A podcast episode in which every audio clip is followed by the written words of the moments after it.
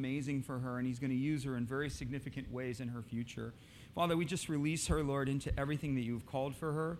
God, we just put your grace upon her with the move and this transition that she's going to go through. And Father, we just thank you that you call her into this new world. And I thank you, Father, that there's going to be promotion, that there's going to be increase. God, that she's going to be significant and that she's going to be influential in that world. And Lord, that she's going to take you with her as she goes. And God, as she rises in this field and becomes into these more uh, promoted and increased positions, that they're just, she's able to bring your love, your grace, your word, your voice to that world, Lord. And so we just release her.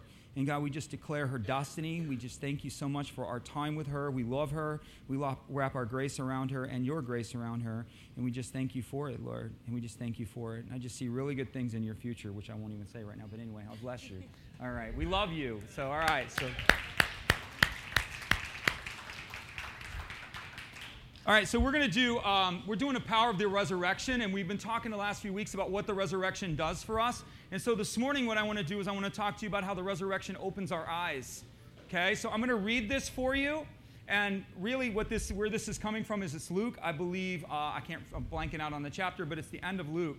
And so, what, what I'm going to read for you is this is what's called the story of the Emmaus, I think it's Luke 24, Luke, the Emmaus Road. All right? And so, what's going on here is you're seeing Jesus is going to encounter a couple of people as they're walking on a road going home. And then I'm going to build it out for you a little bit. It says, Now behold, two of them, two of who? Two disciples were traveling that same day to a village called Emmaus. What same day? It was the day that Jesus rose. So you have two disciples heading on a road, going home, leaving Jerusalem, going back on the same day that Jesus was risen. So that's what the Bible is talking about there. And they're heading back towards a place called Emmaus which was seven miles from Jerusalem. And as they walked together, all these things which had happened, as they talked, to, they talked about everything that they had just experienced. Jesus was crucified. It was literally the center point of the entire festival of Passover. Pilgrims, Jewish pilgrims from all over the world had come, and God had called them all there to, to Passover because He knew one day the Son of God, the Messiah, was going to be crucified, and He wanted this known. And so these people are walking on a road going home, and they think Jesus is dead. They don't, they are like, man, they're just completely bummed out. And they're talking about, they're just kind of mulling over everything that had just happened.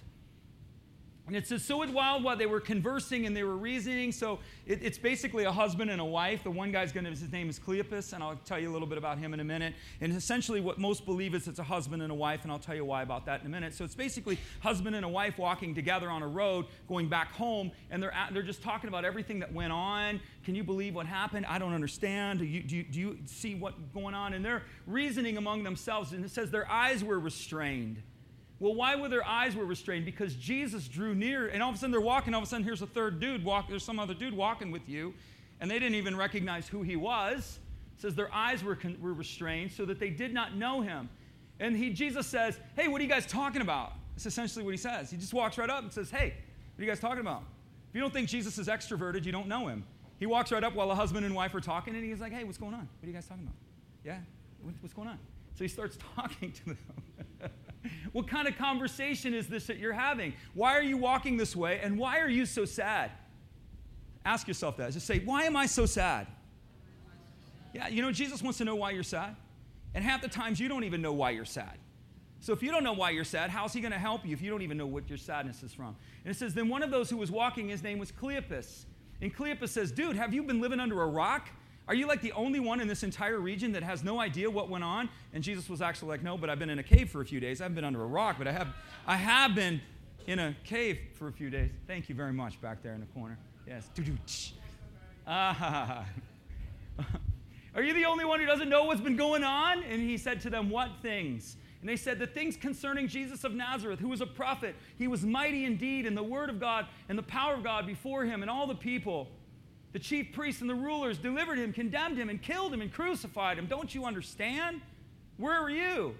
And we were hoping.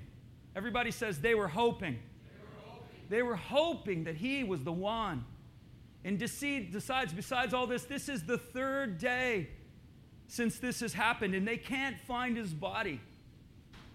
Yes, certain women of our company arrived at the tomb and they astonished us when they did not find his body, and they came saying, they had also seen a vision of angels, and the angels told her that he was told us that he was alive.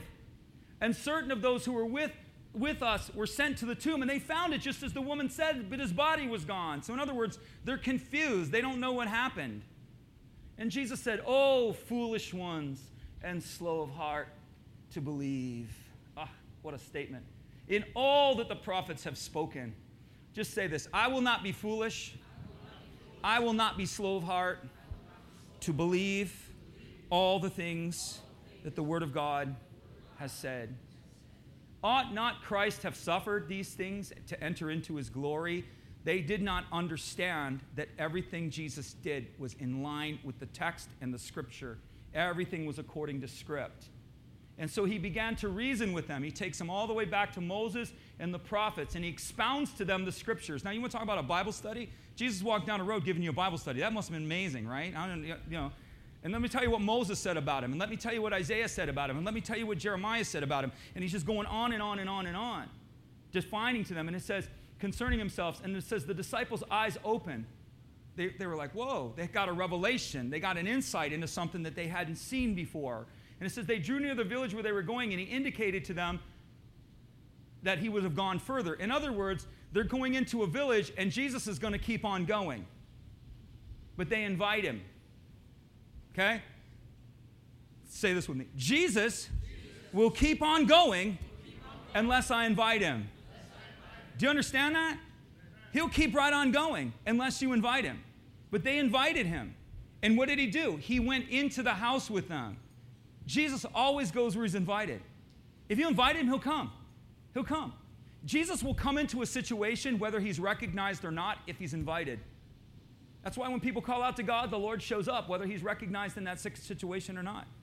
People that are in bad situations and bad circumstances, when they call upon the Lord, the, the Lord shows up. Even if he's not recognized, he'll still show up. And so they invited him into a situation, and Jesus came even though he was not recognized.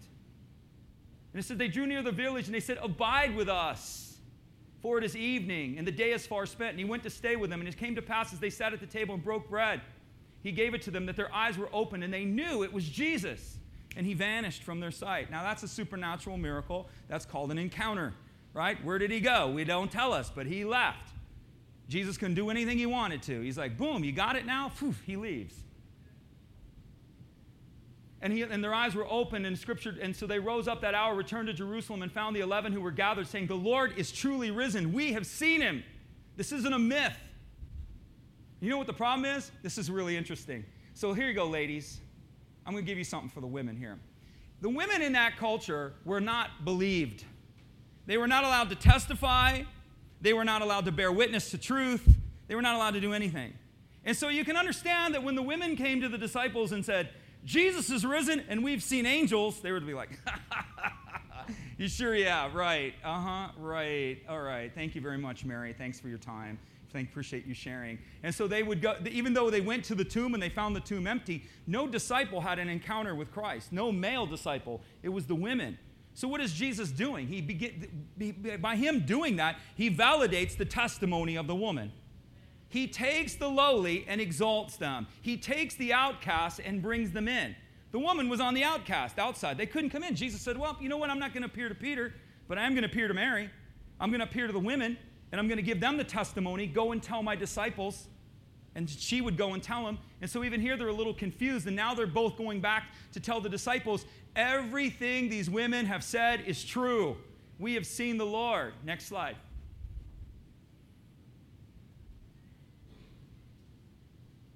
This is where I wanted to go real quick. You have two disciples that are leaving. One guy's name's Cleopas. Who's this guy, Cleopas? Well, we don't know. We know that Cleopas is in the scripture. The Bible tells us his name. It tells us in John, uh, when Jesus is on the cross, it tells us that J- John was at the cross, Mary, Mary Magdala, and Mary, the, mo- the wife of Cleopas. So Cleopas and his wife were close to Jesus. They weren't part of the inner circle, and it appears that Cleopas's wife was very close to Mary. And so we know that these people occur in, another, in other stories within the scripture. They're traveling on the third day after the Passover. What is unusual about this? What's unusual about this is if you went all the way to Jerusalem, typically they stayed for the week. Because here's how the Jewish feast works the, the spring feast work like this Passover began the feast. on the same day as Passover, a seven day feast occurred. So it's the Feast of Unleavened Bread and the Feast of Passover start on the same day.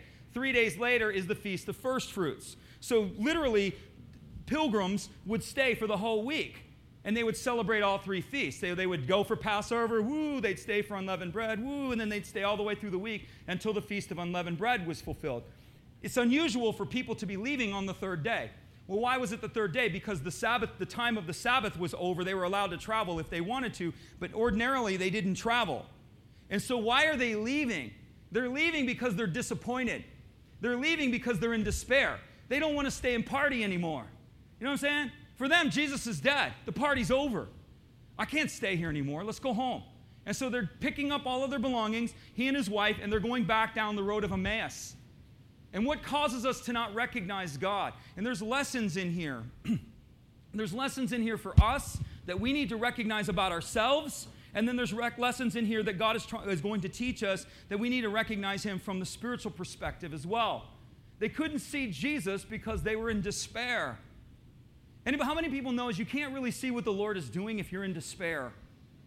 Oh, we, we why, what, how? They had lost a friend. They, in the losing of Christ, they lost their sense of purpose. They were feeling empty. This word despair means without inspiration. Without inspiration. They had, they had just basically, what are we going to do when we get home? I don't know. I don't know. Figure something out. You know, it's kind of like that. Anybody know what I'm talking about? You ever lose your inspiration? No? Not, not yet, anyway. Life will teach you you'll lose your inspiration because that's what life does. Life shows up and causes these things to happen. So they were in despair. They had no inspiration. It also means without breath. They couldn't breathe. They were just like without breath. Have you ever lost someone or something and you just feel like you can't breathe? Wasn't there a pop song out there? No air, no air, I think. I don't know. That's what I'm hearing. No air, whatever. I can't sing, so I'm not on American Idol. Right? I can carry tunes in a bucket. That's about it. The second reason they couldn't see Jesus was because they were disappointed. What does disappointment means? It means they had appointed him to do something and he had not done it. They had appointed him to be someone and he had not gone according to their plans. Disappointed. Jesus never appointed himself in the line of their expectations. What they missed, what they had failed to understand, their perception had now defined their reality. The way they saw it became what was real to them. What they, what they failed to understand was that the Bible, the Old Testament, clearly spoke of two lanes of Jesus. There's two rivers. So, if you understand the Old Testament, and if you don't, I'm going to give you the picture and why these people were so confused. They spoke of a suffering servant a servant that would come in the form and the likeness of man, one like unto Moses, who would be humbled, who would die, who would be crushed, who would be beaten, who would again rise again. All that was in the Old Testament. And then it spoke of another Messiah who was a conquering king, who rode a white horse, who trampled the nations under his feet, whose robe was dipped in blood, and who comes through the valley of Shiloh saying, Where have you been, Lord? He said, I've been walking through the valley, crushing my enemies. That's the one they wanted. And so they politicized him. That's Jesus' second coming. His second coming is when he will crush his enemies. His second coming is when he will make all things new and, and completely purge his threshing floor. That's what John said. The Messiah comes, his winnowing fan is in his hand, and he will thoroughly purge his, his threshing floor. He will divide the wheat from the chaff. He will take the wheat into the barn, and he's going to burn the chaff with fire. That was the message John was proclaiming. So you can see the whole culture had politicized Jesus into this king this the coming conquering king. And they had completely they, they, they diminished the fact that he was coming as a suffering servant first because that doesn't make us feel good. Who's your messiah? Oh our messiah is going to be crushed and die our messiah is going to die our messiah is going to die on a cross. Our messiah is going to be delivered by, and destroyed by gentiles. Well that doesn't make you sound real good right? That doesn't really give you a warm fuzzy feeling. But it does sound real warm and fuzzy. He's coming on a white horse. He's going to destroy everything. He's going to wipe it out. He's going to exalt his people. That's how it's going to go. They miss the fact that he's first going to come lowly riding on a donkey. So he's going to come lowly riding on a donkey before he comes on the white horse. They missed that. And so they were confused. And there was a lot of despair. And they had appointed him to do certain things. That's why John Thomas doubted. Thomas doubted because Jesus didn't do it the way Thomas wanted him to do it. Thomas had no doubt. Thomas was not really the doubter we make him out to be. If you read the Gospels, it says when they were going to go to Jerusalem, Thomas is like, Let us go with him that we may die with him. That doesn't sound too much like doubt right there, does it? They're like, man, Jesus, it's on. He's going to throw it down. Let's go. Let's die with him so that we can reign with him. Thomas's ideal. And then Jesus dies on a cross, humiliated, suffering, beaten, dies as a victor in the position of a victim, lays his life down. That wasn't Thomas's ideal. And so he's just like, I don't believe it. I don't believe it. Because Thomas had so locked his mind into it only going one way that it couldn't go any other way. Anybody know what I'm talking about?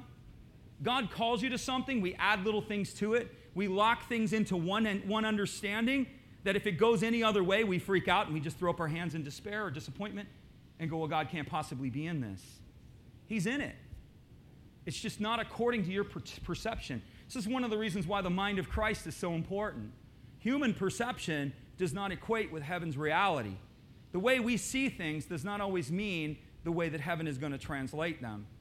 I mean, we do it even in our modern day. If you're familiar with church culture, you'd be probably familiar with the term rapture. We've got the rapture so politicized into it only being one way that if Jesus were to come the way the scripture says, we'd freak out and go, well, that's not in the Bible. Of course, it's in the Bible. We've just created a framework that it can only happen the way that we've proclaimed it. That's the same problem that they had. The same problem. They had not understood the text for what the text said, they understood the text for what they wanted it to say. We do the same thing with the Lord. God calls us to something or He tells us something, and then it doesn't go the way that we wanted it to, and we get disappointed. It will go the way He's determined it. And guess what? The way that He's determined it is way better. Way better. See, they, were, they said in verse 21, we were hoping He was the one.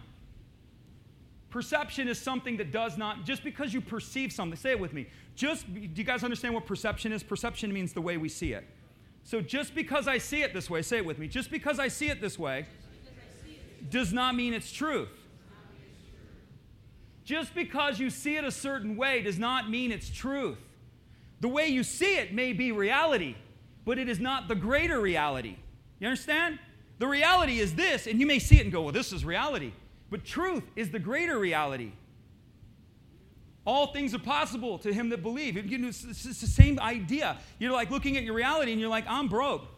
I don't have a pot to pee in. I'm, I'm, I'm like, you know, this is just the reality. Truth says that God will supply all of your needs according to his riches and glory in Christ Jesus. Truth says your God is for you even when you're against yourself. What can separate me from the love of God?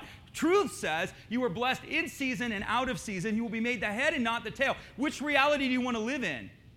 So, what does it look like? It looks like lining up our perception with truth. And when you line up your perception with what is true, reality changes. You hear me teach it all the time. This is how the kingdom works. We press into truth until truth becomes the reality. Truth will never become the reality until you begin to push into it. It will never become the reality. What does the Bible say? I don't feel saved. I don't look saved. I just don't like it. Just doesn't feel. The truth is, truth is, you're not only saved. Let's get truth in perspective here when it comes to that.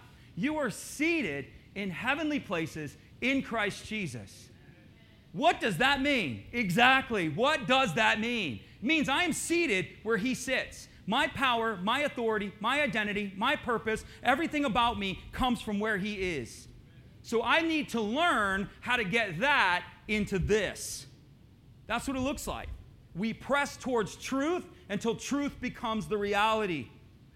What some would call a breakthrough, breaking through. What happens? We've pursued truth, now truth has what? Broken through. We think that we're breaking through to that world, that we're not breaking through that world, we're getting that world to break into ours. That's how it works. We're, we're looking the wrong way. Nah, come on. Thank you very much. Nah, we're trying to press in and go, oh, I just got to get close to God. I just need a breakthrough. No, you're trying to get that world, to, trying to get that truth to break into your reality. That's what it looks like. It's the greater reality. Christians' hope, say it with me. My hope is never lost. Never. It's only deferred. The Christian's hope is never lost, it's only deferred. Hope deferred makes the heart sick. That's the call of the believer. But joy comes in the morning. What is he saying? He never say hope that is lost depresses you.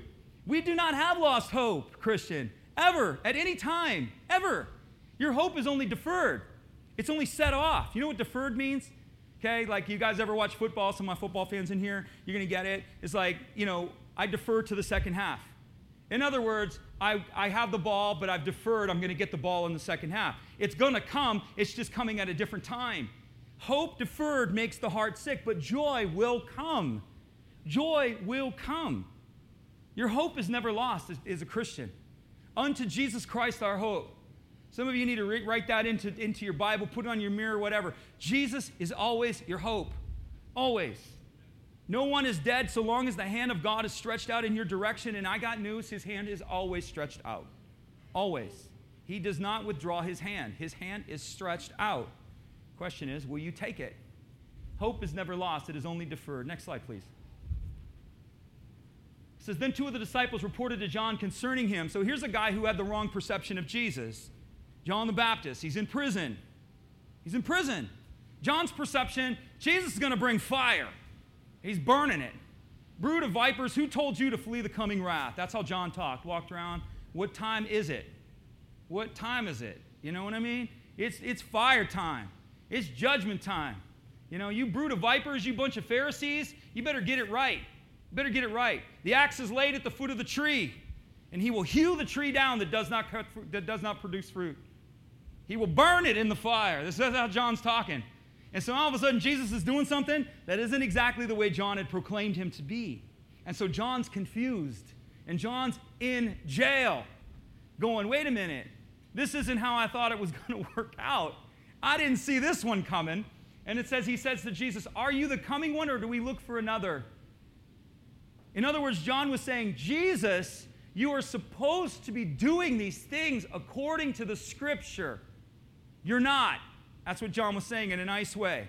And Jesus answers him and he says, Oh, John wants to know if I'm doing it according to the scripture. Go tell John what you see.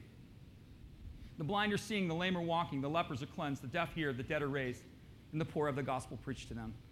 Jesus is saying to John, I'm doing everything exactly according to the scripture. But it's not in the context or the perception that you understand it to be. I'm doing something far greater than you could possibly imagine. To John, it looked like what Jesus was doing was weak grace looks weak. To the religious, grace looks weak. But to the kingdom, grace is the most powerful thing in the entire world. There's transformation in grace. But to the religious person, grace looks weak. Not to say that John was religious, but it says, Go and tell John what you've seen. The dead are raised, the gospel has a re- and blessed is the one who's not offended what happens when God does not do it the way that we want Him to do it. If He has told you He's going to do something, He will do it. He will. He will. You partner with what He's doing, and you just let Him, you do what He's telling you to do in relationship to what He said, but you let Him do it the way that He's going to do it. Let Him do it the way He wants. Don't, you know, we, we, one of the big things is getting out of the way. We got two issues here. We got to either partner with Him Sometimes we need a partner, we need to step in. Other times we need to get out of the way and let him do it. You see, Sarah and, and Sarah, she, you know, God said Abraham's going to have a son. What didn't look like it was going to happen, so Sarah said, I need to help out here. Here's the maid. Abraham, would you like to sleep with the maid? It's interesting he didn't say no, huh? Ooh, uh, mm. Sure, uh, uh, Uh, uh, as, long, as, long, as you're all right with it, of course, Sarah. I mean, I mean, I, I wouldn't do anything that you're okay with, you know. Anyway, so Sarah stepped in and tried to help him out. But God had told her that this was going to happen, but it wasn't happening. And so she was like, Well, I guess Jesus needs some help here, so let me help him out. And so that, and it didn't work out very well. And so he says, Go and blessed is he who's not offended. What happens when it doesn't work out the way we want is we get offended. What does offense mean? Offense means to push away. If you can understand offense and understand the way the Bible speaks and understand even our own language, you can understand what's happening. And so God didn't do it the way that John wanted. And so, what happens when it doesn't go the way we want? What do we do? We push away. Oh, this gospel doesn't work. Oh, Jesus isn't real. Oh, I don't want to give. I gave for, I, I always remember this story. I gave for two weeks. I, Pastor, I tied for two weeks and I didn't get anything back. I'm like, what? Are you serious? What do you think? It's like, it's like a bell? Ding, ding, ding, ding. Where's my room service? I always tell them, tithe for a full year and then come back and tell me that because you won't be able to. Give the full tithe for 12 months and then you come back and tell me that nothing happened then we've got an issue. But he, it, you, you won't be able to because he will come through. But, you know, that's the thing. We get offended when it doesn't go the way that we want. In our Burger King world, I want it now and I want it my way, and God doesn't give it to us now and He doesn't give it to us my way. We get offended and we push away. Jesus said, Blessed is the one who is not pushing away because they don't like what I'm doing. Why are we blessed if we don't push away? Because what he's actually doing is greater than what you are imagining. John was thinking that he's going to torch the whole nation. Jesus wasn't going to torch the whole nation, he was going to save the world. John's perception of what God was doing was so finite. He had no idea what Jesus was actually doing. And he says, Blessed if you're not offended, even if you don't understand what it is I'm doing. Don't push away from me. That's what he told them. God has something greater planned for you. And your circumstances, this is good news. Let's say it together. My circumstances are not the final word. Aren't you glad? That's gospel. Your situation and your circumstances are not the final word. God is the final word. He says victory, not defeat. He says above only, not beneath. That's what he said. Well, my circumstances say defeat. Well, that's not what your Bible says, and that's not what your God says. And you say, but I feel like a dummy. I feel like a fool. If I sit there and confess, God is greater, he that is in me is greater than he that is in the world, I feel like a dummy. Of course you do. Of course you do. Let's just be straight. You're going to feel stupid. You're going to feel like a fool. But the foolish things of God confound the wisdom of the world. That's the whole point. You say, I feel foolish. He that is in me is greater than he that is in the world. God's called me to be the head, not the tail. Dude, you're living, you, you don't look like the head to me. You don't look like you can lead a dog across the street. I mean, what's going on? Well, you know, the reality, the reality is not the truth. And sometimes it's necessary to begin to believe and to speak the truth before it happens. This is who your father is. And if who your father is, we're called to be like him. Do you know God calls what is not as though it was? He calls what is not as if it already was. That's who he is. So, what should we do? We should call what is not as though it already was. He calls you, I tell Christians this all the time, He calls you who and what you are long before you get there. More than a conqueror. Huh? Anybody want to testify of their conquest this week? But we're more than a conqueror. Yeah, you guys. Mickey's like, I came back from a mission trip, so I got a few test. I got a few things I want to share. But you know, but the point is, is that He calls us what we are before we get there. Sons and daughters, heirs of an eternal kingdom. You are divine royalty. There will come a day when the nations will present themselves before the Father. They will, they will present themselves before the Father, and the sons and daughters will be the ones inhabiting his court. You will stand in the courts of a king one day. Do you know that? Do you know that? You say, I come from the gutter. I don't care where you come from. This is who you are. You're divine royalty. So we should be loyal and loving and passionate about the one who makes us royal. We should, who does that for you? Has anybody ever told, given, given you royalty? Your Heavenly Father's given it to you. You didn't even ask for it. He calls you what you are long before you get there. So we get all kind of weird. Well, that just doesn't make logical sense to me. You know, Kevin, we're saying things into the air. Is that what we're doing? We're just kind of speaking things, confessing things. Yes, we are. We're confessing these things. Guess what? Ezekiel, you know what he said? Prophesy upon the wind. That's what he told Ezekiel. The valley of the dry bones, can these bones live? I don't know, Lord, you know. And what did the Lord say? Speak to the wind, speak to the air. He didn't say speak to the bones, he said prophesy upon the wind. Talk to the atmosphere, talk to the air. That's what he said. Good enough for Ezekiel should be good, should be good enough for you, right? Good enough for the Son of God should be good enough for us. All in all, in all, so all through the Bible, what shall we say to these things? Things talk to you, talk back. talk back. Just lost my job. Praise God. I got a better opportunity around the corner. talk back. Say what God says. Disappointments cause us to miss divine appointments. They were disappointed and they were about to miss the divine appointment. They were about to miss the most incredible encounter they had ever experienced up until this point. Next slide, please.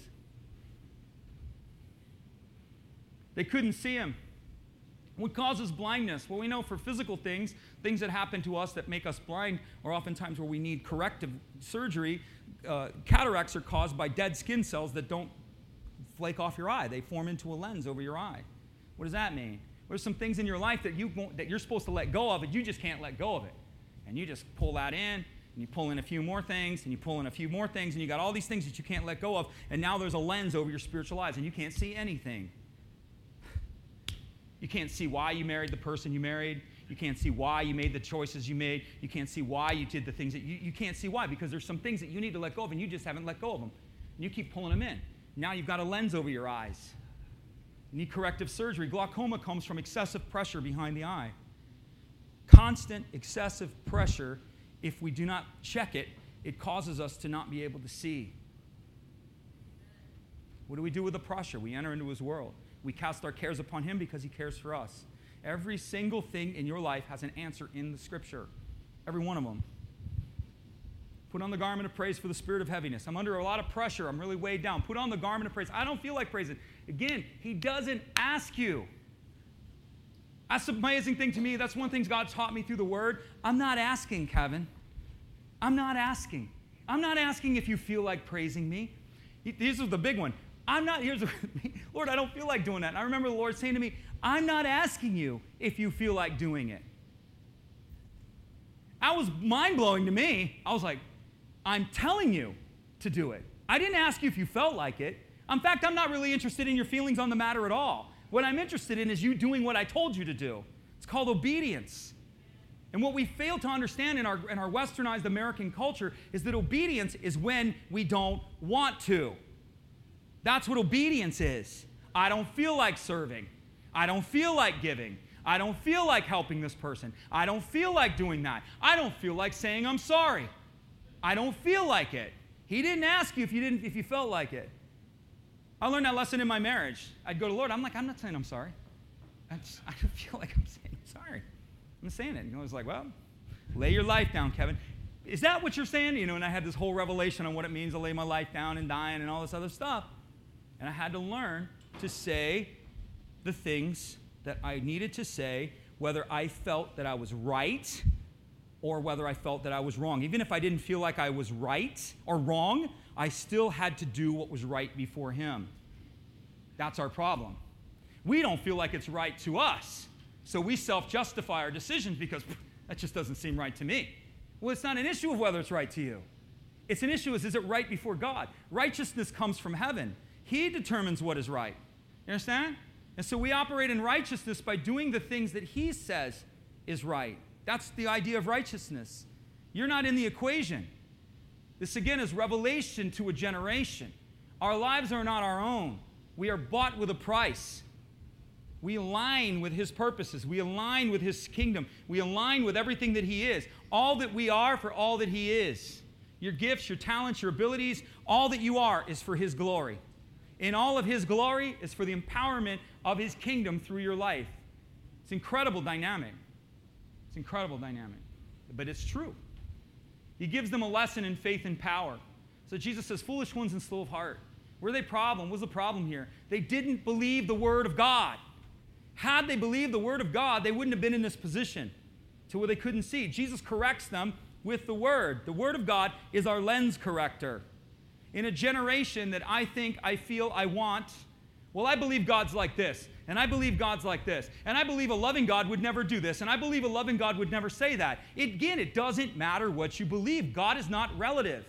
It's not God as we understand Him to be, it's God as He declares Himself to be. That's the issue. The corrective lens of our life is the Word of God. It's not what we think or feel. Nobody has the right to, to none of no human has been given the right to say what's holy. You don't have that right. You don't have the right, no human being, no government, no agency has the right to say to anyone else what is holy and what is not. That is the Lord's alone. He alone is holy. No government, no society, no institution has the right to say to anyone else what is right and what is wrong unless it lines up with the one who declares what is right and what is wrong. This, we've been taught relativism. The kingdom doesn't operate off of relativism. It's not what you think, what you feel, what you want. Well, that's your opinion. No, it's not my opinion, it's truth.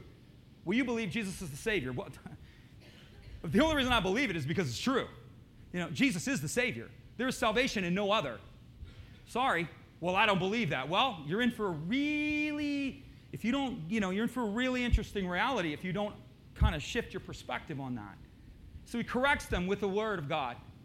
He corrects them. He corrects their vision with the word. And it says, as they drew near to the village, so they come into the village, and Jesus comes before them, and he brings them into a place of remembrance. He breaks bread and gives them wine. Sound familiar? Bread and wine, it's a common thing with Jesus, body, blood. And all of a sudden, when they, when they took the bread and the wine together, their eyes were open and Jesus vanished. Well, what's he doing now? He's teaching them now not to, un- to he's teaching them that we're our correction, to understand the things that blind us, to understand where our correction comes from, which is the Word of God. And then he teaches them something that is far deeper and far more profound. He teaches them to live by the presence. He wants them to learn to recognize the presence. They did not recognize him when they were with him, even though they were sensing his presence. They go on to say, Did not our hearts burn in us? When he was talking, were we not on fire? Were we not alive when he was speaking? Peter turned to Jesus and he said, Are you going to leave too? He said, Where are we going? You have the words of eternal life. He says, I don't know, I don't know half the stuff you're saying, Jesus, but one thing I know when you speak, I come alive. That's what I know. When I'm with you, I feel alive. That's enough for me. They were invited, they, Jesus takes them into a little small group. See, what's what happens in small groups? I'm to plug our small groups. If you don't know where our small groups are, we have a sign up over there. If you're not a part of small group, you should. Because from the small group comes greater understanding. From the small group comes greater intimacy. Jesus goes into the house, breaks bread, and has a small group with them, and they're opened up to an even greater understanding of who God is and the relationship that He has for us. Next slide, please. They said to one another, Did not our hearts burn in us while we talked upon the road and we opened the scriptures to us? So they rose up that very hour and returned to Jerusalem. So they have an encounter. What is an encounter? An encounter is an experience that you have with God that profoundly shifts you. That, that's the church needs encounter. We need information. We need, you know, text. We need truth. We need principles. We need platforms for all those things. But we need encounter because truth only becomes real through encounter. They had heard that Jesus was alive and was, was risen, but now they encountered him, and now no one could tell him differently. You weren't going to argue with Cleopas and say Jesus wasn't risen. Why? Because he had encountered the Lord, he had experienced him. The key to encounter was intimacy. They drew near. The key to encounter was welcoming. You want to encounter with God? Draw near, welcome him. Lord, come in. Do what you want to do, do what you need to do. And they had a desire for more. They invited him to come into their house. So if we want greater things and we want these encounters, we have to hunger for them.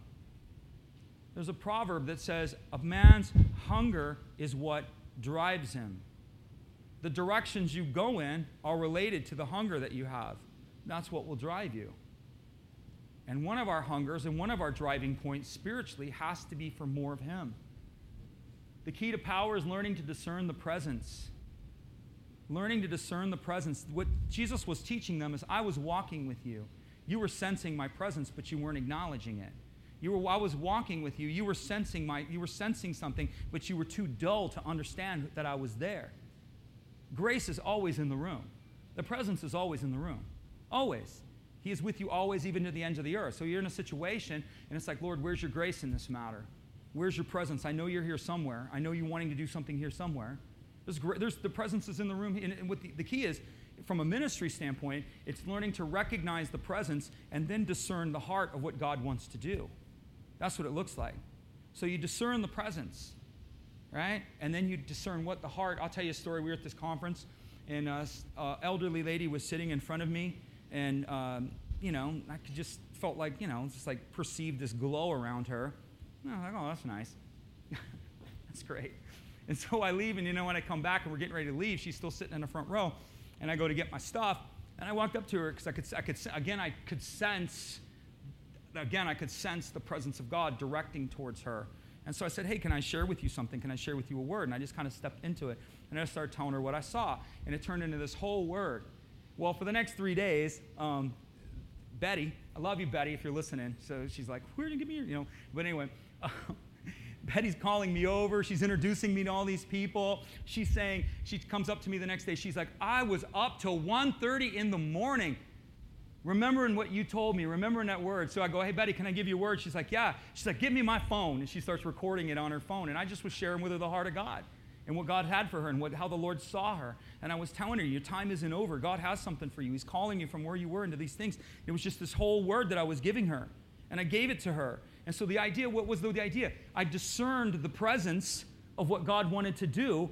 I stepped into it and began to relate to her the heart of God. Well, what's the heart of God? It's always love, it's always grace, it's always restoration, it's always forgiveness, it's always next level. You're in some lane if you understand that. And so I just started stepping into it and started telling her these things. And I asked her a bunch of stuff, and she was like, oh my gosh, you have no idea. Later in the conference, Sherry was like, you were like the roaming prophet. Well, I was there, you know, and there's some things, and it was going on. It was a great conference, it was a great experience. But, you know, for me, I, am not, there's certain places I'm not at. I feel like, okay, uh, you know, been there, done that. Anytime you've been there, done that, then you better go to the next level. So I'm thinking, been there, done that. So what's next level for me? All right, I'm going to start ministering to people. That's what I did. And so I'm traveling around the conference. Didn't happen a lot. It happened about four or five times. But when it did happen, another guy comes up to me, just starts talking to me. And uh, I'm just listening to his story. I'm talking to him. He works with another a friend of ours, church down the street or uh, on, on, the other side of town here. And um, he's telling me his whole story. And I just began to give him this word. And he like totally begins to freak out.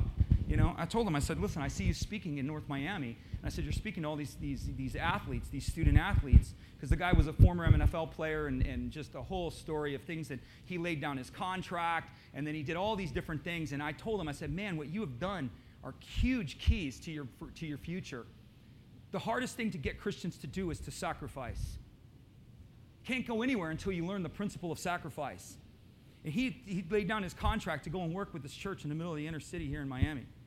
So he, he laid it down, you know. He said, I had a $185,000 rookie contract. And he said, I, I turned it down. He said, I, I just felt like the Lord was telling me, what does it profit a man to gain the world and lose his soul? You know, he wasn't making millions, but that's, that's, a, you know, that's still a, a significant amount of money. And then the second thing he did when he came to my friend's church is he said, I grew up and my father was a bishop and all these other things. He said, there was nothing you could tell me about church that I didn't already know. And he said, so I went into this church and he said, I was talking to the Lord and the Lord said, shut up and submit to your leaders. And he said, so I began to shut up. And he said, for the last two years, I began to submit to my leaders. And I told him, I said, Do you understand the importance of what you've done? Those are the two most important steps to the destiny of God in the future, in the life of the Christian. One is sacrifice. To get the people to understand that they have to sacrifice, that they have to live sacrificially, and to learn to understand what that means, that's huge. And then the second one is to get them to understand the power of submission through obedience. And here, here this guy's doing it. And as soon as I told him that, I, the, whole, the whole word that I had for him opened up. And I kept seeing this arc. And I said, I feel like God's going to accelerate you and He's going to arc your life upward. I said, I feel like you're going to begin to speak to student athletes. I said, in particular, North Miami. And I started talking to him about this region and all the things that God was going to do there. The guy starts freaking out. He goes, Do you know? He said, Last week, my father is friends with a coach in North Miami. And he said, and, and he said, his friend, the coach, asked my father if I would come and speak to the football team. He said, Do you have any idea what you just said to me? I said, No, I don't. And I told him, I said, I see you working in the network of all of these teams. North Miami is an incredibly crime ridden area. It's the most, I don't know if you watch the news, I was just saying that. All that somebody, drive by shootings, a lot of gang violence, Miami Gardens, that whole area is just crime ridden. And I said, I feel like God is calling you and He's targeting you into there to begin to speak to these students. And, and he just tells me this whole story. And I said, and I feel like God's going to give you a side relationship with the coaches, right? That's all I said to him. I just started giving him the word of God. You know, and he's freaking out. He's sure he's like, I don't know what you said to that guy, but he, he's like your new best friend. You know, he's like, I don't know, he's became a fanboy or something. I, I didn't do anything except say what God had put in my heart. But the idea was discerning the presence. How can you discern the presence? Like an atmosphere like this. Are you discerning that somebody needs encouragement? Encourage them. Are you discerning that somebody needs prayer? Pray for them. That's what ministry is. Ministry is not you. Ministry is receiving, but then what we do to empower the ministry that God has given us is begin to discern the presence. There was a girl there again at the conference, and I'm gonna I'm closing, so this is my last slide. I'll just give you, I'm trying to give you ideas. I walked into the conference, and this girl, the whole time I was there, I was high-fiving her. Everywhere I saw her, high-fiving her. Every time I saw her, high five, high five, high five. Because I felt like God, I, what I heard in my spirit when I saw her was God told me, encourage the encourager.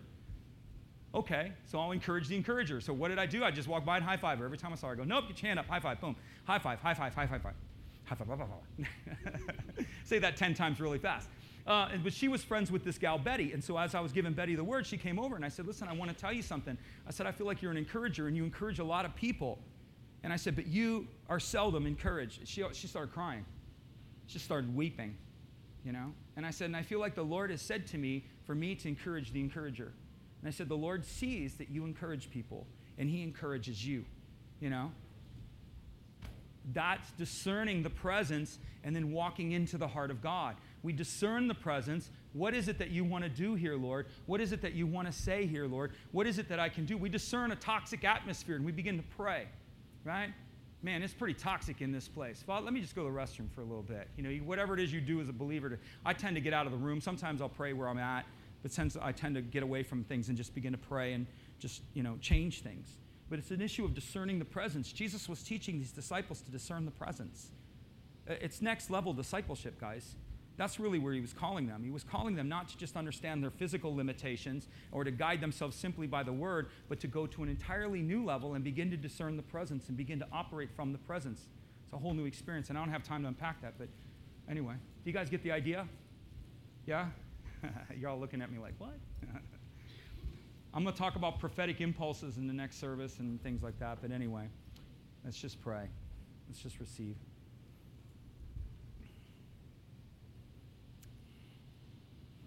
All right. So just ask the Lord. Just ask Him. Just say, Father, I am in you, and you are in me. Holy Spirit, teach me to discern the presence. Teach me to understand where you are in the room, what you're doing in the room, what you're doing in my life, and where you are operating in my life. Teach me to understand these things and teach me to understand your heart and to step into these things. I want your courage, God. I bless you this morning and I honor you in Jesus' name. And let me bless you one more time. May the Lord bless you. May the Lord keep you. May the Lord cause his face to shine upon you and be gracious to you. And may you be forever in his will. In Jesus' name, amen. Blessings. God loves you. We love you. Have a great week. Oh, I've totally forgot communion. Oh, all right. So here's what we're going to do. Thank you, Elliot. You should have waited.